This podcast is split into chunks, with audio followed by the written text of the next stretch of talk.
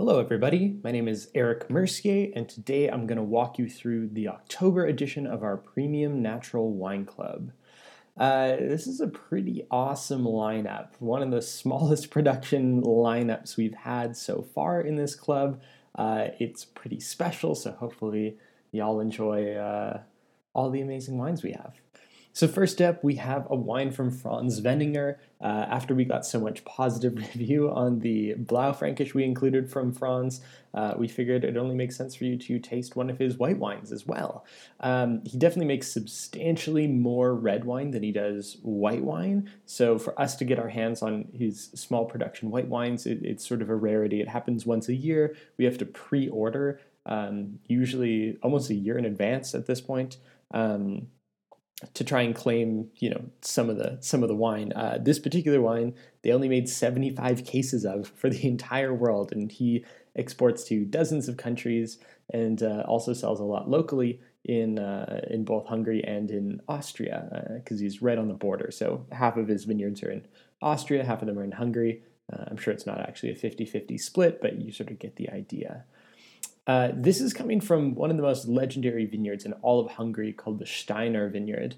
Um, Steiner Vineyard is located in Sopron. Uh, it's, you know, if you're looking at it geographically, it's technically sort of part of Burgenland, which is the region on the Austrian side of the border. Um, but because of some some quirks of you know several world wars and uh, all those sort of things, uh, they've ended up on the Hungarian side of the border. Um, Sopron is is sometimes referred to as uh, the most loyal Sopron uh, for never leaving part of, of, of Hungary, never becoming part of uh, Slovakia or becoming part of Austria.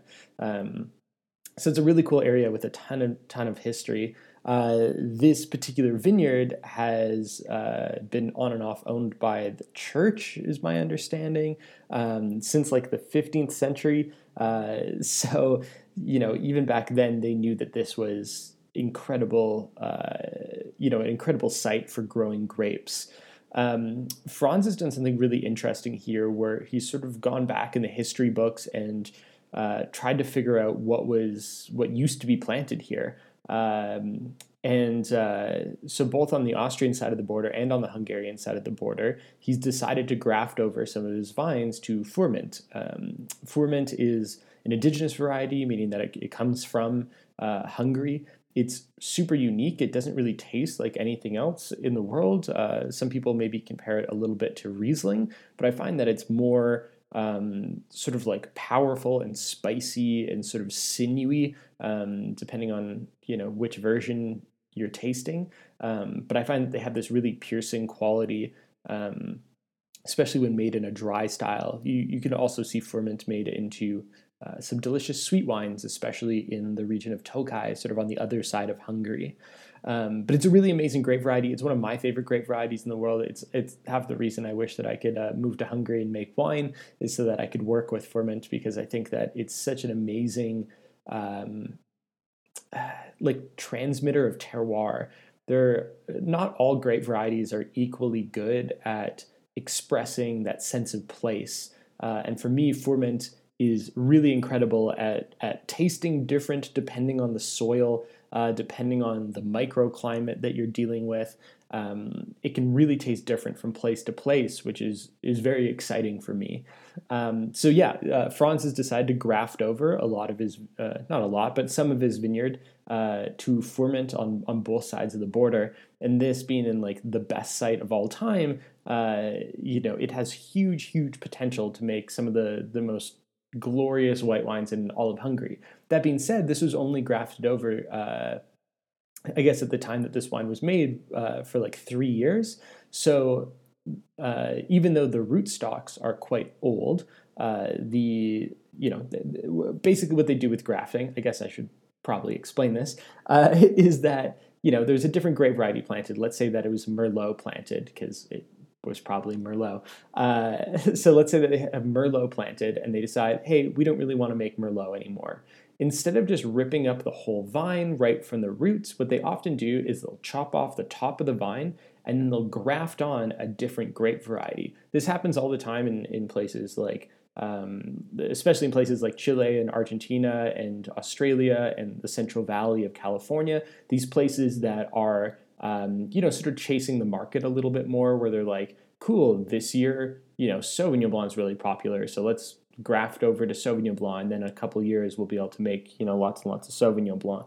Um, or, you know, you're trying to preserve these old vines um, but maybe you don't have the right grape variety growing above ground. Uh, maybe the region is too cold for something like Cabernet Sauvignon, but you didn't realize it at the time. Then five, ten years later, you're like, okay, we need to graft this over to something that's a little bit more cold hardy. You'll often see that, uh, you know, sort of all around the world as well. In this case, again, probably something like uh, Merlot, Cabernet Sauvignon, something like that, been grafted over to to Furmint. Um, so it's it's only been producing wine for a couple years. Uh, we actually don't get enough of this wine in order for us to include it in this wine club. So we have two different vintages in the wine club, 2018 and 2019. We hung on to some of the 2018 so that we'd have enough to get everybody a bottle. Um, luckily, we got a little bit more of the 2019. So if anybody is uh, really desperate for another bottle, there are a couple more cases in stock. Uh, so we should be able to share them with you.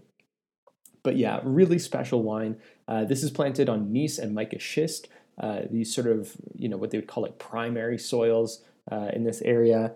Um, they're sort of like hard, rocky, not very nutrient rich. So these vines really struggle. Um, these are some of the lowest yields that, that we've ever seen um, at least on the red wines from this vineyard. I don't actually have the, the numbers on the yields for the white wines, but the red wine is notoriously super, super low yield. Uh, if you get a chance, definitely try the red wine from, from Steiner as well. It is unbelievable. It like tastes so much like rocks. It's, it's kind of unbelievable.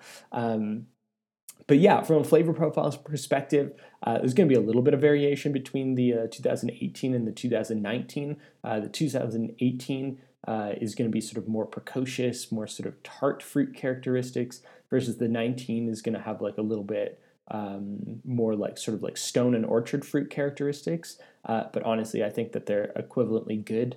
Uh, the 2018 is just a little bit more rambunctious versus the 19 is a little more, um, I don't know, a little more put together, maybe? I don't really know what the word for it is. Poised?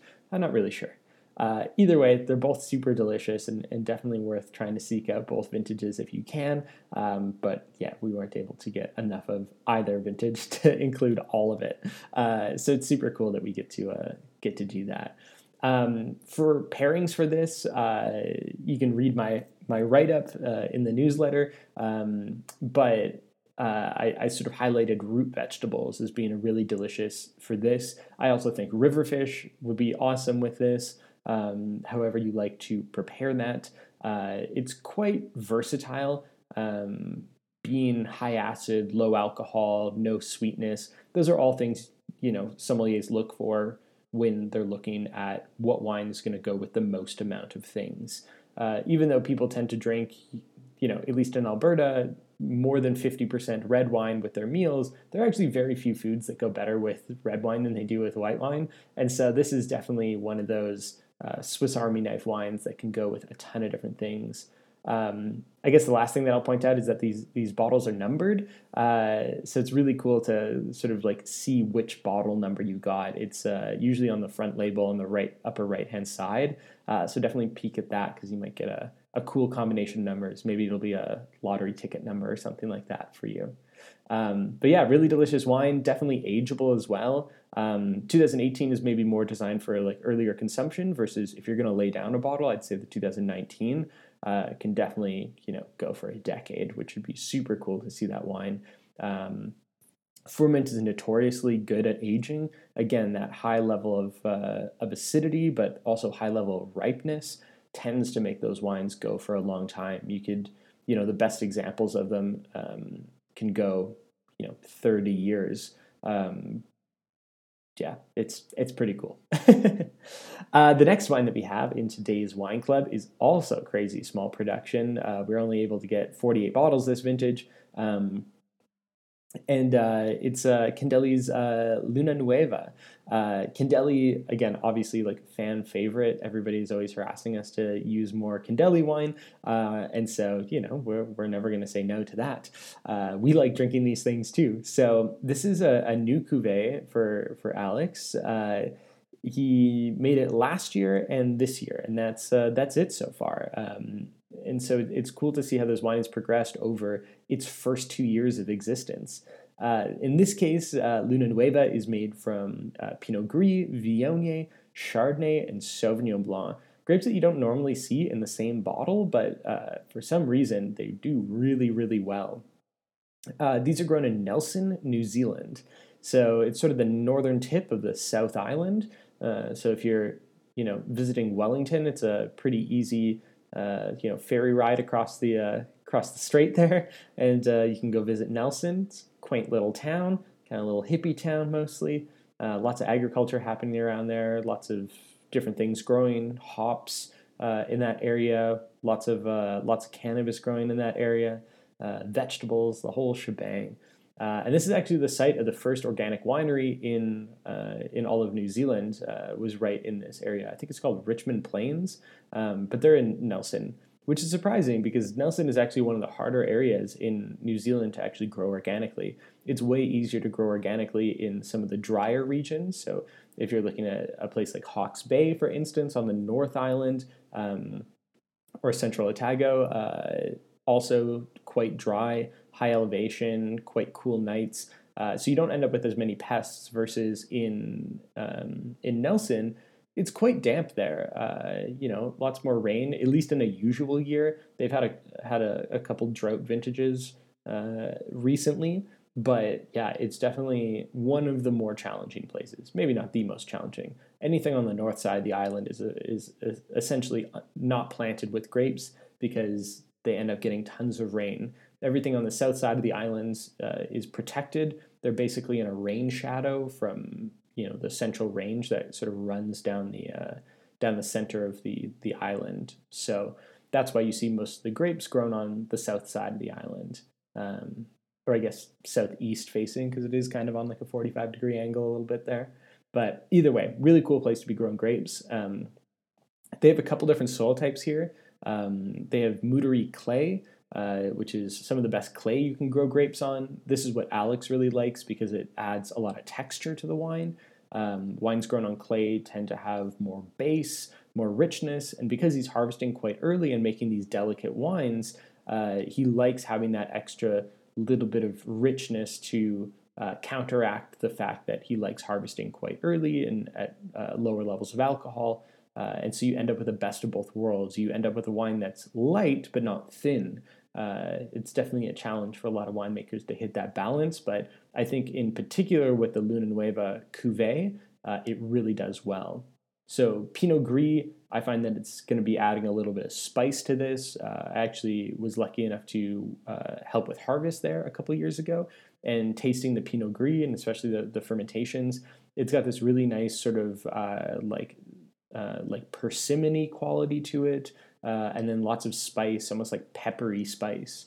The Viognier, um, we didn't get any Viognier the year that I worked there, but I find that Viognier adds to this blend um, this really amazing. I, I, think I used the word like coconut water uh, in uh, in my write up, but definitely that and like lilac and some nougaty qualities. It adds this nice sort of like rich um, floral, but without being like soapy kind of quality.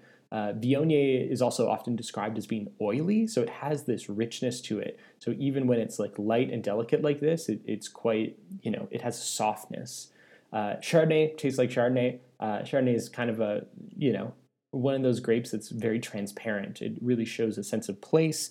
It's really great for texture. Um, but yeah, the flavor profiles coming from the Chardonnay are going to be mostly, you know, apples and things like that. Uh, and then the Sauvignon Blanc. Sauvignon Blanc is really cool to taste in New Zealand. Um, Sauvignon Blanc is like you can taste a Sauvignon Blanc grape from one side of the vine at, eh, that faces the sun, and it'll taste super tropical. Like it'll taste like passion fruit and papaya um, and like mangoes and, and be like really ostentatious. And then you can taste a Sauvignon Blanc grape from the other side of the plant that's in the shade, and it'll taste like green peppers and like hops and like kiwi and like lime juice.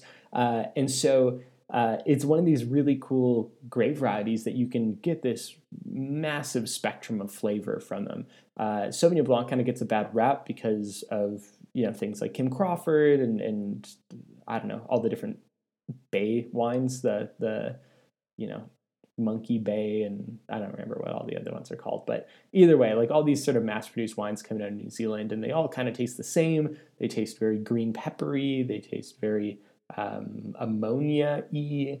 Uh, and again, it became very popular, and there are certain ones that are really delicious that taste like grapefruit and box tree and like all these sort of things, but a lot of them just sort of taste the same, and it's eh, not everybody likes that flavor. And so everybody thinks they hate Sauvignon Blanc, but they haven't tasted a version like this that is not one tone, is is more tropical, has more depth of flavor. So uh, this is definitely a really fun version for anybody who's like, ah, I don't really know if I like Sauvignon Blanc. This will definitely do some converting. Um, as far as uh, fermentation goes, this is really interesting because it's fermented in, in amphora. So instead of being fermented in oak or in uh, you know concrete or in a stainless steel tank, this is actually aged in a giant clay pot. Uh, that clay pot doesn't really impart a ton of flavor, um, but it definitely imparts maybe a little bit of sort of like a dusty, uh, sort of like earthy component to it that I think is really quite beautiful in this case. It doesn't always show well in every wine, just like oak doesn't always show well in every wine. But I think for these grapes and the way that Alex is making the wine, the amphora is is sort of a perfect vessel. Uh, it's quite an oxidative vessel, so meaning that it allows quite a bit of oxygen into the wine, and this can help stabilize the wine, but it also uh, progresses the fruit flavors from being super bright and fresh uh, to more sort of autumnal characteristics, more dried fruits, um, you know, sort of more characteristics like that. Uh, as far as pairings go, uh, I really sort of dove deep into uh, my very tiny cookbook collection. Uh, I don't own a ton of cookbooks because I don't really cook out of cookbooks that often, but every once in a while I like flipping through them for inspiration. And uh, I noticed uh, my Slanted Door book. for those of you who haven't been to Slanted Door, it's in San Francisco. it's you know owned and operated by an amazing Vietnamese family that immigrated to the U.S uh, I want to say in the 70s. I don't totally remember. Um, but either way, they were they set up this um, this little restaurant that ended up being like a cult classic. They ended up moving uh, into a bigger restaurant and then a bigger restaurant again, and now they're like on the pier in this gorgeous, humongous restaurant. Um, it has one of the coolest wine lists in in the country. Huge focus on Riesling. Um, but yeah, I looked through their cookbook and sort of picked out a couple of my favorite recipes um, or things that I, I, I, you know, know would go super, super well with this. Uh, so we have like a squid salad on there. Um, the fried red snapper, like, oh, that's that's definitely a, um, would be an amazing combination with this wine. I love fried fish. Uh, there's a really great recipe in the in the Pok Pok book as well too. Um, if you're on the hunt for like a Thai style like fried fish recipe, um, so so good. But yeah, theirs in their book looked really awesome with that ginger dipping sauce. I think ginger with this is is an amazing combination. I think ginger and Viognier get along really really well.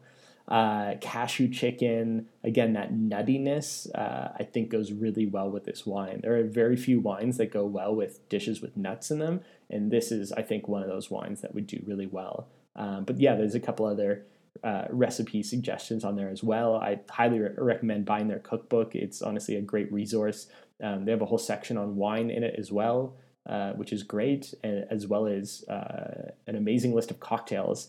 Again, I'm not one to make cocktails at home, frankly. I, I, I rather, you know, pay somebody to make them for me, uh, especially because I don't want to own, you know, the millions of ingredients. But if I was going to make a cocktail, they have a, they have a Pimm's Cup recipe in there that looks outrageous. Uh, definitely worth trying. So uh, check them out. That's called Slanted Door. Um, but yeah, those are my suggestions for for pairing with uh, Kindeli's Luna Nueva. If you're looking for more information on Kindeli, because I did visit there, I have a huge write up on our website. Um, definitely go there. It's www.juiceimports.com. Uh, and then, yeah, click on the, uh, the Kindeli page and you can read all about their other wines, but mostly about the winery. Um, we were lucky enough to, to be uh, featured in Pipette Magazine's um, uh, newsletter, actually. Uh, they shouted us out for having a really good write up for Kindeli. So, you know, it's not just us who think that we have a really good write up for Kindeli. Uh, so definitely check that out. Our last wine, uh, this wine, again, we got just enough of it to be able to fit into the wine club. Um, we haven't even gone out and poured it for anybody yet. And, and we figured, you know what, screw it. We're going to put it all in the wine club. Uh, it's a nice treat for everybody. I feel like the the premium wine club is just a treat every single month. So I, I feel like I need to stop saying that. But it's so hard because I get so excited about the wines. Uh, so yeah, this is going to be our, our sort of like fuller bodied red for for the month. Uh, again, we try and alternate every month between doing um, two reds and one either white, orange, rosé, sparkling wine, uh, and then doing you know one red and then two of the other. Uh, so next month will be two reds for you, uh, which we actually haven't even decided on yet. Normally I'm like planned really far ahead, uh, but we just have so many wines right now that just showed up that I, I kind of get to, you know, get my get my pick of the crop. So, uh, so this wine, Rigor and Whimsy. Um, I'm not sure if we've included a Rigor and Whimsy wine in the Premium Wine Club yet, but we've definitely included in our uh, in our um, sort of entry level wine club. Um, I think we've included the Gamay in that club and, and maybe their entry level orange wine. Um, but this is sort of their top, top, top wine, uh, which is orienteering in the underworld.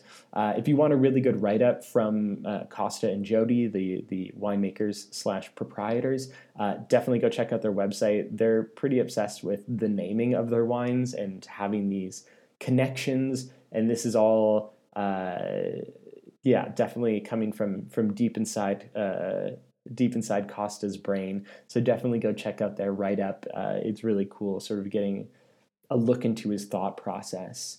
Uh, so this particular wine is coming from the Okanagan. Uh, in in particular, it's coming from uh, the southern Okanagan, just south of Oliver. So basically, almost right on the border with the U.S. down there.